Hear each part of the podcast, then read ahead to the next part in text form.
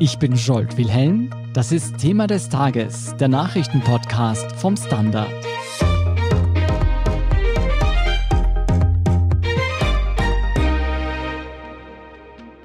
Hunderte Journalisten, Menschenrechtsaktivisten und Politiker, darunter auch Staatsoberhäupter, sind offenbar ins Visier von Geheimdiensten und Polizeibehörden geraten. Dafür genutzt wurde eine israelische Spionagesoftware namens Pegasus.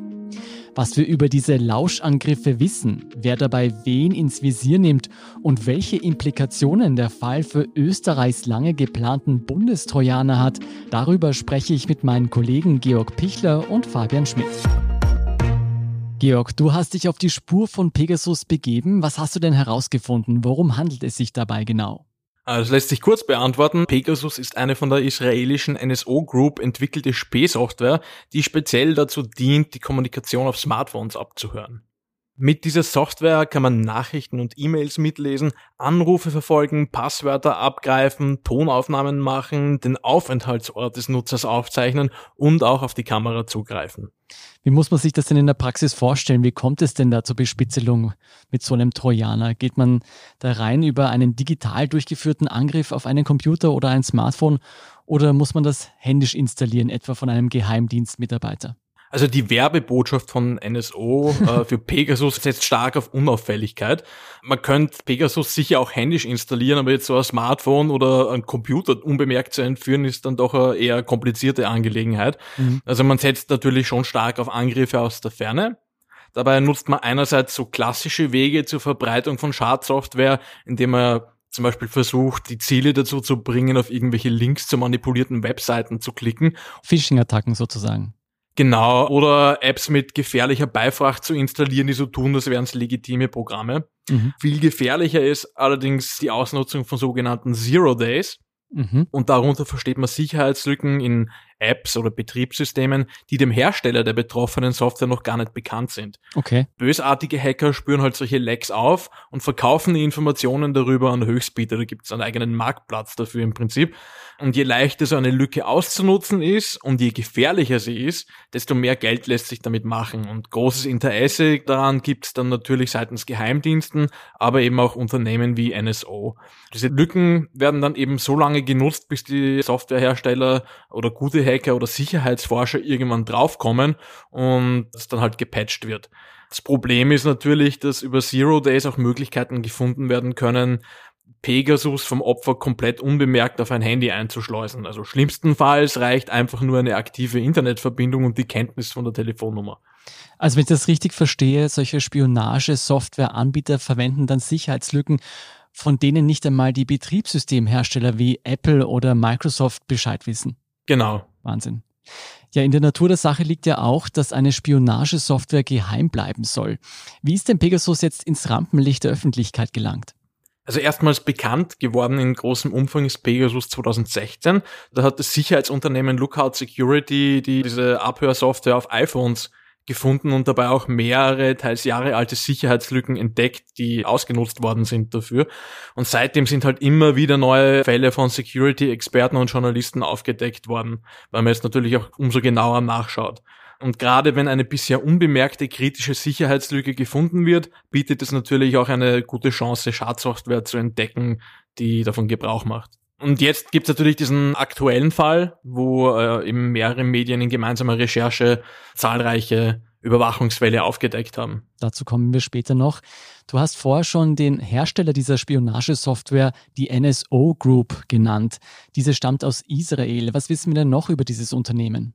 Also die Firma NSO Group Technologies, oder vollständige Name, mhm. wurde 2010 gegründet und hat ihren Sitz in Herzliya nahe Tel Aviv. Der Kundenstamm dürfte seit 2016 deutlich gewachsen sein. 2018 wurde ein Jahresumsatz von 251 Millionen Dollar gemeldet. Mehrheitseigentümer sind derzeit zwei ihrer Gründer und der europäische Private Equity Fonds Novalpina Capital. Mhm. Die NSO Group verkauft ihr Produkt Pegasus auch ins Ausland, aber weil die Software rechtlich als Waffe klassifiziert wird, muss jedes Geschäft seitens der Regierung abgesegnet werden. An wen wurde denn diese Software bereits verkauft? Die NSO Group verkauft nach eigenen Angaben Pegasus und was auch immer sie vielleicht sonst noch so macht, nur an Regierungen und staatliche Behörden und das auch nur unter der Auflage, dass das ausschließlich zur Bekämpfung von Verbrechen und Terrorismus genutzt werden darf. Allerdings sagt man gleichzeitig auch, dass man keinen Einblick darauf hat, gegen welche Ziele konkret das Spähwerkzeug dann wirklich eingesetzt wird. Und es ist es ja auch bekannt, dass gerade autoritäre Regimes gerne eine etwas weitere Definition von Terrorismusbekämpfung pflegen. Mhm. Wir wissen, dass Pegasus von Saudi-Arabien, mehreren Golfstaaten und Mexiko genutzt wird oder wurde. Gemäß den aktuellen Enthüllungen hat wohl auch Ungarn die Software eingekauft. Mhm. Kanadische Forscher haben 2018 Pegasus-Infektionen in insgesamt 45 Ländern dokumentiert. Der Kundenstamm von NSO dürfte also mittlerweile beachtlich sein und gleichzeitig macht diese Zahl auch deutlich, dass Pegasus von den Käufern wohl nicht nur im Inland eingesetzt wird. Gibt es denn konkrete Hinweise, wer mittels dieser Software ausgespäht wurde? Also die Überwachung betraf bisher eigentlich vor allem immer Menschenrechtsaktivisten, oppositionelle Politiker und Journalisten. Das klingt nicht nach den typischen Kriminellen. Ja, oder die Lieblingsziele von autoritären Regimes. Mhm. Darunter auch den bekannten saudischen Menschenrechtler Ahmed Mansour und einen mexikanischen Journalisten, der über Korruption im Regierungsumfeld berichtet hatte.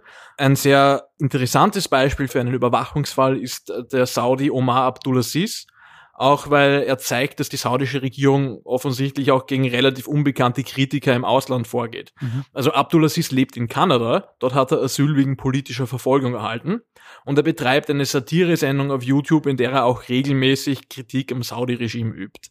So, ihm wurde über einen Link in einer gefälschten DHL-Lieferbenachrichtigung Pegasus untergejubelt und in weiterer Folge wurden dann plötzlich Freunde und Verwandte von ihm in Saudi-Arabien bedroht und teilweise auch in Haft genommen, mit dem Ziel, ihn zum Aufhören seiner Aktivitäten zu bewegen.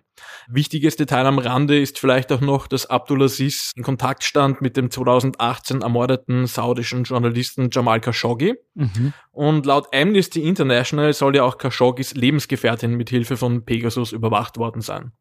Du, das klingt für mich jetzt alles nicht nach diesem genannten Vorsatz, nur für die Verbrechensbekämpfung soll Pegasus eingesetzt werden. Du hast vorher auch schon Ungarn erwähnt. Wissen wir denn, ob mittels Pegasus auch Politiker oder Journalisten in unseren Breitengraden abgehört wurden? Also in Ungarn soll Pegasus genutzt worden sein, um die Telefone von zwei Journalisten des Portals Direkt 36 zu überwachen. Dabei handelt es sich um eines der letzten Medien des Landes, die noch nicht direkt oder indirekt unter Beeinflussung der Orban-Regierung stehen.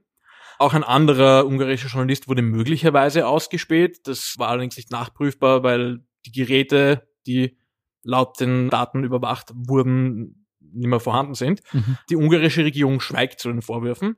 In Frankreich sollen der Journalist Edwy Plenel, der die Rechercheplattform Mediapart gegründet hat, und seine Kollegin Lenei Bredou betroffen sein. Und ebenso auch eine Journalistin von Le Monde. Die Spuren führen hier nach Marokko. Ja, vielen Dank für diesen ersten Einblick in Pegasus, ob eine Spionagesoftware wie Pegasus auch in Österreich eingesetzt wird und wie es um den sogenannten Bundestrojaner steht. Darüber sprechen wir gleich nach der Werbung. Bleiben Sie dran. Guten Tag, mein Name ist Oskar Bronner. Um Ihre Haltung zu trainieren, brauchen Sie keine Turnschuhe, keine Gewichte, sondern nur Ihren Kopf. Üben Sie zum Beispiel jeden Tag über den Tellerrand zu schauen. Das geht sogar im Sitzen. Am besten mit dem Standard. Der Standard, der Haltung gewidmet. Fabian, die Frage, die mich natürlich brennend interessiert, ist, wird Pegasus auch in Österreich eingesetzt? Also derzeit gibt es keine Hinweise, dass von österreichischen Behörden Pegasus eingesetzt wird. Aber man kann natürlich nicht ausschließen, dass ähnliche Spionagesoftware oder auch Pegasus-Ziele in Österreich hat. Also wir sehen ja immer wieder, dass es auch Communities in Österreich gibt, die von großem Interesse sind für Länder, in denen Überwachung gang und gäbe ist oder wo es immer wieder Vorwürfe gibt, dass zum Beispiel Journalisten oder Dissidenten ausspioniert werden. Ich denke da zum Beispiel an die tschetschenische Community in Österreich oder auch an Kurden, an türkische Flüchtlinge. Also es kann natürlich schon sein, dass einzelne Personen in Österreich mit Pegasus oder ähnlicher Software ins Visier genommen werden. Und insgesamt ist es natürlich so, dass Wien eine der Hauptstädte der Spionage ist, weil natürlich viele internationale Organisationen hier sind, aber gleichzeitig auch quasi die Brückenbaufunktion zwischen dem Westen und dem Osten. Also in Wien finden ja immer auch Gefangenenaustausche oder beziehungsweise Austausche von aufgeflogenen Agenten statt, auch wie im Kalten Krieg. Also mhm. das läuft ja bis immer noch. Und dadurch ist es natürlich so, dass sehr viele Überwachungsnetzwerke existieren in Wien. Und da kann es natürlich auch sein, dass man als Bürger in dieses Überwachungsnetz reingerät. Da reden wir jetzt von Überwachungsnetzwerken von anderen Ländern, nicht von Österreich selbst. Genau. Wie ist es denn mit der österreichischen Regierung oder den österreichischen Behörden? Können jetzt auch schon Menschen gezielt über derartige Spionagesoftwares ausgespäht werden, wenn es der Anlass erfordert? Also das wäre der ganz große Wunsch gewesen, plötzlich von Innenminister Herbert Kickel damals unter Türkis Blau, mhm. der ja wirklich, als er ins Amt gekommen ist, von einem Tag auf den nächsten vom vehementen Gegner eines sogenannten Bundestrojaners zu dessen stärksten Verfechter geworden ist. Also offenbar ändert es tatsächlich die Perspektive, wenn man plötzlich Chef von so vielen Polizisten und Verfassungsschützern ist. Mhm. Fakt ist jedenfalls, dass eigentlich jeder Innenminister und jede Innenministerin in Österreich mehr Ermittlungsbefugnisse gefordert hat. Aber erstmals war es dann unter Türkis Blau so, dass es konkreten Gesetzesvorschlag gegeben hat, der angenommen wurde, der eben einen Bundestrojaner eingeführt hätte. Und der Verfassungsgerichtshof hat Ende 2019 dem aber mal einen Riegel vorgeschoben und gesagt, es wäre ein zu großer Grundrechtseingriff und stünde in keinem maßvollen Verhältnis. Mhm. Und deshalb ist das alles jetzt ziemlich in der Schwebe. Mhm. Ja, dass Spionagesoftware für politische Zwecke missbraucht werden kann, hat Georg schon geschildert. Aber was ist denn das große Argument für so einen Bundestrojaner? Was erhofft man sich davon? Also prinzipiell muss man natürlich schon auch die Perspektive der Polizei verstehen, die eben Herbert Kickl da sehr schnell verstanden hat. Aber Natürlich kann man Leute abhören, zum Beispiel, wenn sie über Festnetztelefone miteinander sprechen. Und natürlich kann man SMS abfangen, sehr, sehr einfach, weil die keine hohen Sicherheitsstandards haben, wenn sie verschickt werden. Jetzt ist natürlich die Frage, wenn sich das alles immer mehr Richtung WhatsApp und Signal bewegt, also in Richtung verschlüsselter Apps, warum soll man da nicht dann auch mithören und mitlesen können? Mhm. Und das Grundproblem ist halt, dass die Antwort darauf auch eine technische ist. Also rein logisch wäre es natürlich schon vertretbar, dass man sagt, wenn man Telefon überwachen kann, dann kann man auch Signal-Telefonate oder WhatsApp-Telefonate überwachen. Nur ist von der Art und Weise des Zugriffs und was dafür nötig ist, hat das natürlich ganz, ganz andere Implikationen.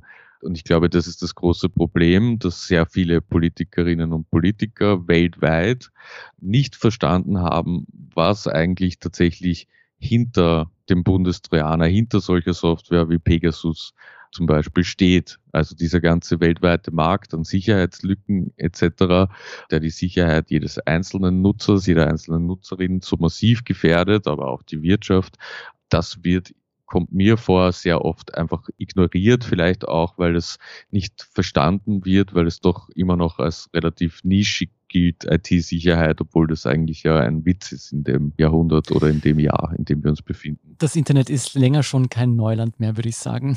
Ja. Du, aber wenn ich das richtig verstehe, das Problem ist, dass das Mittel, und zwar diese Spionagesoftware, dann im Endeffekt ermöglicht, die gesamte Bevölkerung auch auszuspähen und eben nicht nur einzelne Personen, einzelne Kriminelle. Das ist die große Angst davor. Ja, also beziehungsweise per se ist halt auch die Frage, wie installiert man dieses Ding? Wir haben da ja jetzt gehört, also bei Pegasus gibt's natürlich Deluxe-Software, Deluxe-Trojaner, die quasi Zero-Click nennt man das, also dass man gar nicht mehr auf irgendeinen schadhaften Link draufklicken muss, damit sich dieses Ding installiert. Das ist natürlich schon spionagetechnische Spitzenklasse, aber meistens ist es so, dass man diesen Trojaner ja irgendwie auf das Smartphone eines Bürgers bringen muss. Mhm. Und da hat man jetzt verschiedene Möglichkeiten, also zum Beispiel, dass die Polizei tatsächlich in die Wohnung eindringt heimlich und an den Rechner geht oder an das Smartphone und dort händisch diesen Trojaner installiert. Das ist jetzt auch ein sehr intensiver Eingriff auch ins Hausrecht, weil es eben keine Hausdurchsuchung ist, weil die Voraussetzungen da nicht so sind. Andererseits könnte man es natürlich über einen schadhaften Link installieren, aber da ist ja auch die Frage, also wollen wir das, dass in Österreich die Behörden, die, dass die Polizei, wenn sie ermittelt, irgendwie eine gefälschte, was weiß ich, AMS-Meldung oder eine gefälschte Nachricht der Krankenversicherung verschicken kann, um Leute ihren Scam-König dazu zu bringen, Schadsoftware zu installieren. Also das sind alles schon sehr intensive Fragestellungen auch, wo man sieht, in der Praxis ist es dann doch um einiges schwieriger, es umzusetzen, als man sich das vielleicht vorstellt. Regierungsscam sozusagen. Ja. Du, nur damit ich das auch rechtlich verstehe, das heißt, so ein Bundestrojaner würde nicht nur bei Personen zum Einsatz kommen, für die es auch schon einen gerichtlichen Beschluss gibt, dass man die überwachen kann? Doch überwachen an sich schon, aber zum Beispiel, wenn du in die Wohnung eindringst, ob du dann auch quasi für die Hausdurchsuchung einen Hausdurchsuchungsbefehl brauchst oder welche Hürden man genau absetzt oder was ist mit den Personen, die eben da reingeraten. Wie kann man kontrollieren, dass diese Spionagesoftware wirklich nur das ausliest, was sie auslesen soll? Mhm. Was ist, wenn ein Gerät von mehreren Personen benutzt wird? Wie kommt dann die Ehefrau, wie kommt das Kind oder der Ehemann dazu, dass auch dessen Chats mitgelesen werden und all seine Festplatten durchsucht werden von diesem Ding. Also das ist einfach das Problem, das ist bei jeglicher Schadsoftware das Problem, dass man diesen zielgenauen Einsatz nur sehr schwer zustande bringt. Mhm. Ist es denn überhaupt absehbar, wann und ob so ein Bundestrojaner künftig umgesetzt werden könnte?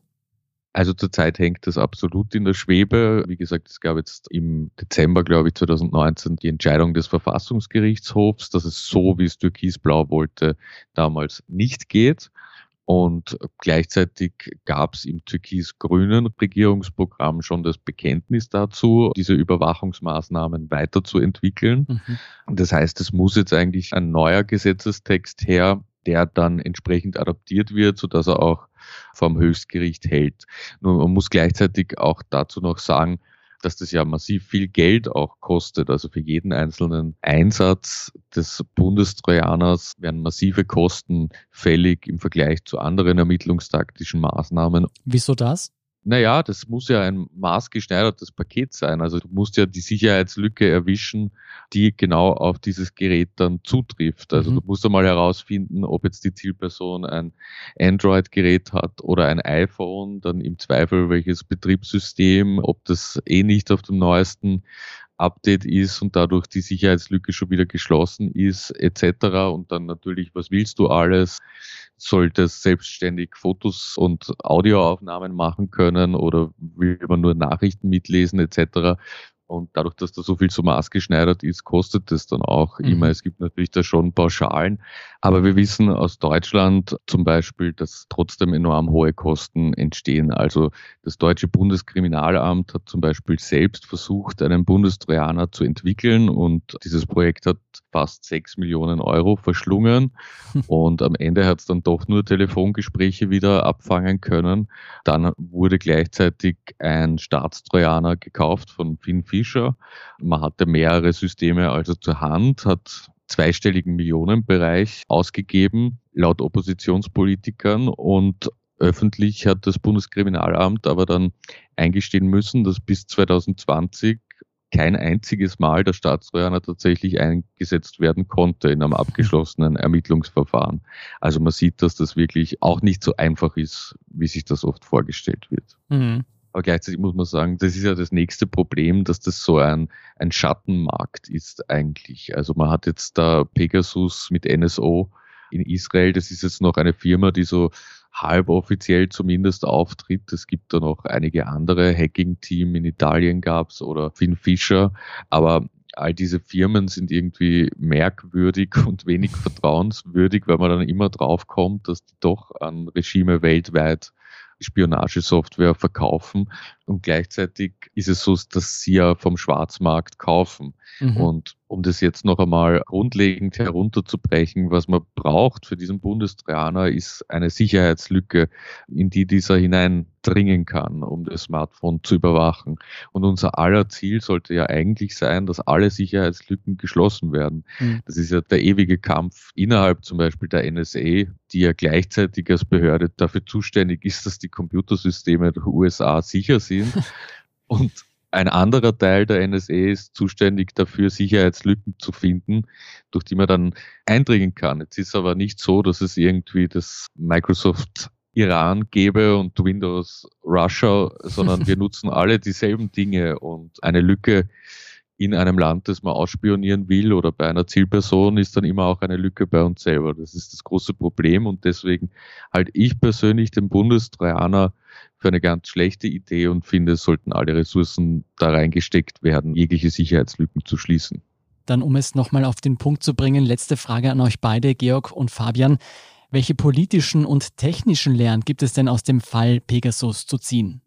Also auf technischer Seite bietet sich seitens der Entwickler von Apps und Betriebssystemen eigentlich nur an, dass man noch mehr Ressourcen in die Sicherheitsevaluierung der eigenen Software steckt.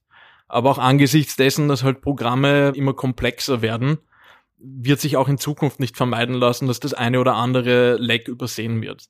Für Menschenrechtsaktivisten, Journalisten und andere potenzielle Ziele von solcher gezielten Überwachung bleiben auch relativ wenige Optionen übrig. Also sie könnten zum Beispiel für kritische Kommunikation auf speziell abgesicherte oder eben nicht smarte Handys umsteigen, falls sie das nicht eh schon tun. Aber wenn einem jetzt zum Beispiel ein Whistleblower Dokumente zuschickt, wird man nicht darum herumkommen, diese irgendwann auf einem Endgerät wie einem PC oder Laptop anzusehen. Und die sind natürlich auch nicht unverwundbar gegen Angriffe. Und ich glaube, mit dem Blick auf Ungarn, denke ich, muss man klar dafür sorgen, dass innerhalb der EU zumindest wirklich glasklare Regeln bestehen, wann Journalisten ausgespäht werden dürfen und wann nicht und im Idealfall natürlich nicht. Also es kann natürlich jedem von uns passieren, dass man mal in eine Telefonüberwachung gerät. Aber wenn man jetzt nicht selber als Verdächtiger in irgendeiner sehr schweren Straftat gilt, sollten natürlich Journalistinnen und Journalisten nie ausgespäht werden. Und gleichzeitige Lehre natürlich, dass für alle, aber speziell auch für Journalistinnen und Journalisten IT-Sicherheit ein sehr wichtiges Thema ist und Quellenschutz nach wie vor ein extrem sensibler Bereich und man sich da nicht zu sehr auch auf seine elektronischen Geräte, so komfortabel sie sind, verlassen sollte. Aus nicht näher genannten Quellen weiß ich, dass deine IT-Geräte besonders gut geschützt sind. Vielen Dank, Fabian Schmidt und Georg Pichler, für diese Einschätzung. Danke. Bitte gerne. Wir sind gleich zurück. Guten Tag, mein Name ist Oskar Bronner. Wenn man in stürmischen Zeiten ein wenig ins Wanken gerät, den eigenen Weg aus den Augen und die Orientierung verliert, dann ist es sehr hilfreich, wenn man etwas hat, woran man sich anhalten kann. Der Standard, der Haltung gewidmet. Jetzt gratis testen auf Abo der Standard AT. Und hier ist, was Sie heute sonst noch wissen müssen. Erstens, in vielen Teilen von Niederösterreich, Tirol, Salzburg und Oberösterreich sind am Montag nach den starken Regenfällen vom Wochenende die Aufräumarbeiten angelaufen. In den Stunden davor hatte sich die Wetterlage gebessert. Besonders schlimm fiel die Überschwemmung in Hallein aus. Dazu geführt haben dürften laut Experten parkende Autos, die in den Bach gespült wurden und den unter der Stadt laufenden Abfluss verstopften. Wäre das nicht passiert, wäre die Altstadt weitgehend verschont geblieben, heißt es. Und in Deutschland ist vier Tage nach den verheerenden Unwettern in Rheinland-Pfalz und Nordrhein-Westfalen die Zahl der Todesopfer auf über 150 gestiegen. Auch in Belgien stieg die Zahl der Todesopfer auf mindestens 31. Indes ist in Deutschland eine Debatte über die politische Verantwortlichkeit beim Katastrophenschutz entflammt.